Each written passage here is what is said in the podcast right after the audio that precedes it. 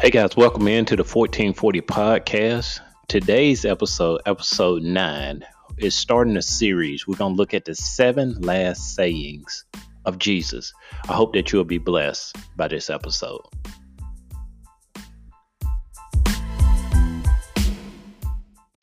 For some time now, I've been wanting to do a study on the last seven sayings of Jesus.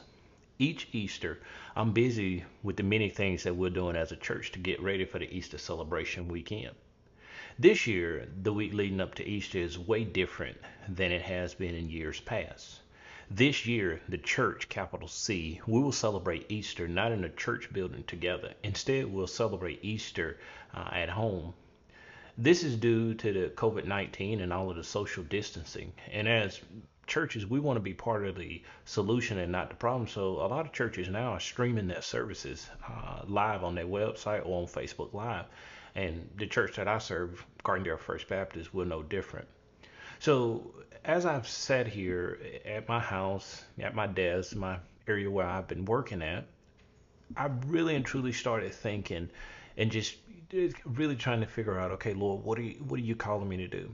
So as I was sitting here today, looking out my kitchen window, uh, again, area where I work, the Lord really, I really and truly feel uh, gave me a direction. And so as I considered my week and the different things that I would do, uh, getting ready for Easter, the Lord has really called me to still prepare for this upcoming weekend. So today, Tuesday, uh, the way I prepare for this weekend, it's going to look a little different, but it's still preparing. This week, I really want to focus in on the last seven phrases, statements that Jesus spoke while he was on the cross. As I stated earlier, this is something that I've been wanting to study for a long time, but now I have no distractions. I have nothing going on, uh, and this is a great time to study. So in order to fully understand these last seven sayings that Jesus uh, said on the cross, I, I felt it was important that we understand the crucifixion. Um, this so much is written about crucifixion, and I just want to kind of give you a snapshot of crucifixion. Uh, crucifixion was a form of to- torture and execution that was employed by the ancient world that involved fixing a person to a wooden post or a tree using ropes or nails. The Romans did not invent crucifixion, um, but learned it from others, and they added to it. The Roman practice for crucifixion uh, had a series of events that involved torture of various means. The victims carrying the cross, the victim being fastened to the cross by ropes or nails, and the cross being raised. See, the victims were crucified according to history. They, the, the victims who were crucified, they were, they were beaten very badly. Uh, they were crucified without clothing. Uh, they were raised not very high. Actually, they was raised a little bit higher than their height. Historical text tells us that the victims were raised not very high, so they wanted to keep them low to the ground so that the dogs and the wild beasts could gnaw on their legs. Perhaps some of the cruelest practices was abusing or even executing the victims' family members as they hung there on the cross. History records uh, reports of family members being stoned to death while their family member hung on the cross. So before I get to the last seven sayings of Jesus, uh, I just want to close with, with this thought to really get our minds around crucifixion. Uh, uh, crucifixion was done as a terror attack to keep the Roman areas uh, in order. Uh, crucifixion was thought to be disgustingly cruel. It was a disgustingly cruel form of punishment. One of uh, the ancient Roman philosophers who disliked Christians, you know, period. He he did not like Christians. He he wrote that Jesus was was executed in a dishonorable and shameful way. So for us today, as we think about the crucifixion, we have to understand that it was done in such a way to humiliate and dishonor the victims in addition to torturing them to death.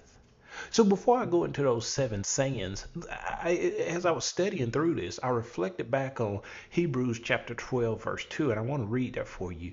Uh, Hebrews twelve two says, "Looking to Jesus, the founder and perfecter of our faith, who for the joy that was set before him endured the cross, despising the shame, and is seated at the right hand of the throne of God." I mean, think about that, that text of scripture just for a minute. Jesus, the founder and perfecter of our faith, who for the joy that was set before him endured the cross. Think about all that I just told you about crucifixion and, and how it was done and, and how it was done to, to humiliate and dishonor the victims, in addition to torturing them to death. Jesus endured the cross, despising the shame, and is seated at the right hand of the throne of God. Knowing what we know now about the cross and crucifixion, this verse here is so much more powerful. As I reflected on this verse just in my personal study, I just I just said, thank you, Lord, for Jesus. So as we think about the last seven sayings of Jesus, those last seven statements that Jesus said, uh, these are the recorded words of Jesus between the time he was crucified and the time that he died. According to Mark fifteen, verse twenty-five and verse thirty-four, Jesus hung on the cross from approximately nine a.m. to three p.m. The seven sayings are not found in one gospel. Instead, the first two and the seventh saying is found only in the gospel according to Luke. The third, fifth, and sixth only in John. And the fourth is in both Matthew and Mark. We are unsure how they are ordered chronologically. However, there's agreed upon, there is a, a, an agreed upon order that I will use in discussing each of these statements each day. The seven statements are, Father, forgive them, found in Luke twenty-three, verse thirty-four. Today you will be with me in paradise, Luke twenty-three, forty-three. Woman, behold your son, John nineteen, twenty-six. My God, my God, Matthew twenty-seven, forty-six. I thirst, John nineteen, twenty-eight. It is finished, John nineteen, thirty. Father, into your hands, Luke twenty-three, forty-six. We're unsure on whether these seven these seven statements that we have of Jesus, if they're seven statements or seven summaries of long statements. But considering the trauma that Jesus had went through and that he had been through, it would not be surprising that these seven, if these seven statements were all that Jesus said. So here's the plan for the week as I as I think about this series. Um, today I want to, in addition to covering the crucifixion, which, I, which I've already done, I want to look at saying number one found in Luke twenty-three, thirty-four. The, the next one will be sayings two and three, and and, and after that four and five, and, and after that finishing up this series with uh, sayings six and seven. So I pray that as I share each of these, that you will be blessed by them each day and that you will focus more on Jesus and how much he loves you. So today, as we reflect on the first saying found in Luke twenty-three, thirty-four, I'm going to read it out of the Christian Standard Bible. It says, then Jesus said, Father, forgive them because they do not know what they are doing. Father, forgive them for they do not know what they are doing. As I think about this statement and knowing all that Christ had went through, this is not the first statement that I would have said. This is not the first words that I would have uttered, that I would have mustered up enough strength to, to utter those words of forgiveness. But I'm not Jesus. Jesus is so much more than I can imagine and think of. Jesus, through his pain and through everything that had went on, asked God the Father to forgive the very people that had mistreated him, that had lied about him, that had beat him, and worst of all, had spit on him. Jesus said, Father, forgive them. He asked God to forgive them. Let that sink in for a moment. Let that let that truth sink in. All that you know now about crucifixion and how it was done to humiliate, to to to, I mean, basically shame the person that was that was being crucified. Jesus, his first statement that he uttered, according to Scripture, is Father, forgive them. He asked God to forgive them. He asked God not to hold their offenses that they had committed and were committing. He asked God, don't hold them, don't hold those offenses against them. See, as I, as I read through this and studied through this, this brought to mind Romans five, verse, eleven, verse one through eleven, but specifically verse eight. And verse eight says this, but God show, proves his love to us, in that while we're still sinners, Christ Jesus died for us. God proves his love for us in that while we're still sinners, while we were still sinners, Christ Jesus died for us. Wow, what love God has for us. As I reflect on this first, this first phrase, I'm thankful for the forgiveness that comes from Christ. Have you experienced that forgiveness? Have you experienced the forgiveness of Christ? Are you a Christ follower? I didn't say, are you a Christian? No, no, no, no, no, no, no. I said, are you a Christ follower? Has there been a time in your life that you have repented of your sins and made Jesus your Lord and Savior? And are you walking with him currently now?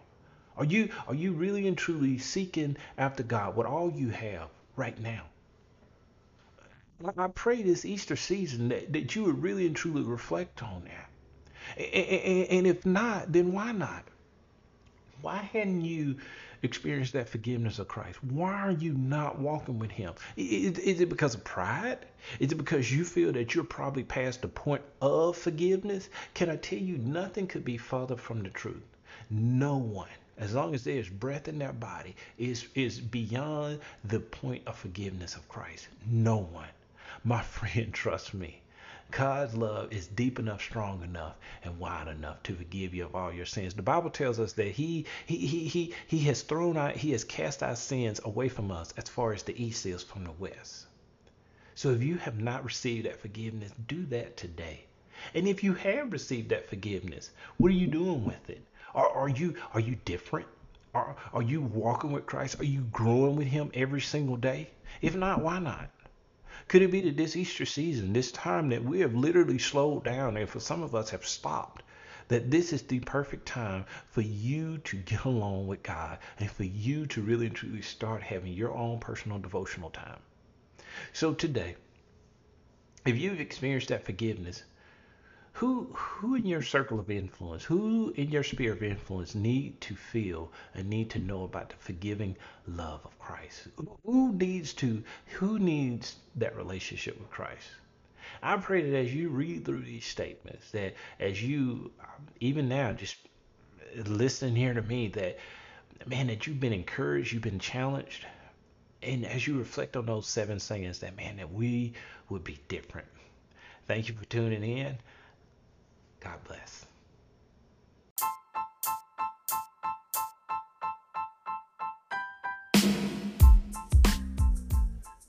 Thank you for tuning in to today's fourteen forty episode. If you're not already a subscriber, please go ahead and subscribe to this podcast. I would love to stay connected with you. Also, keep in mind that we'll be going through this series, The Last Seven Sayings of Jesus. I hope that you'll check out the other episodes. God bless.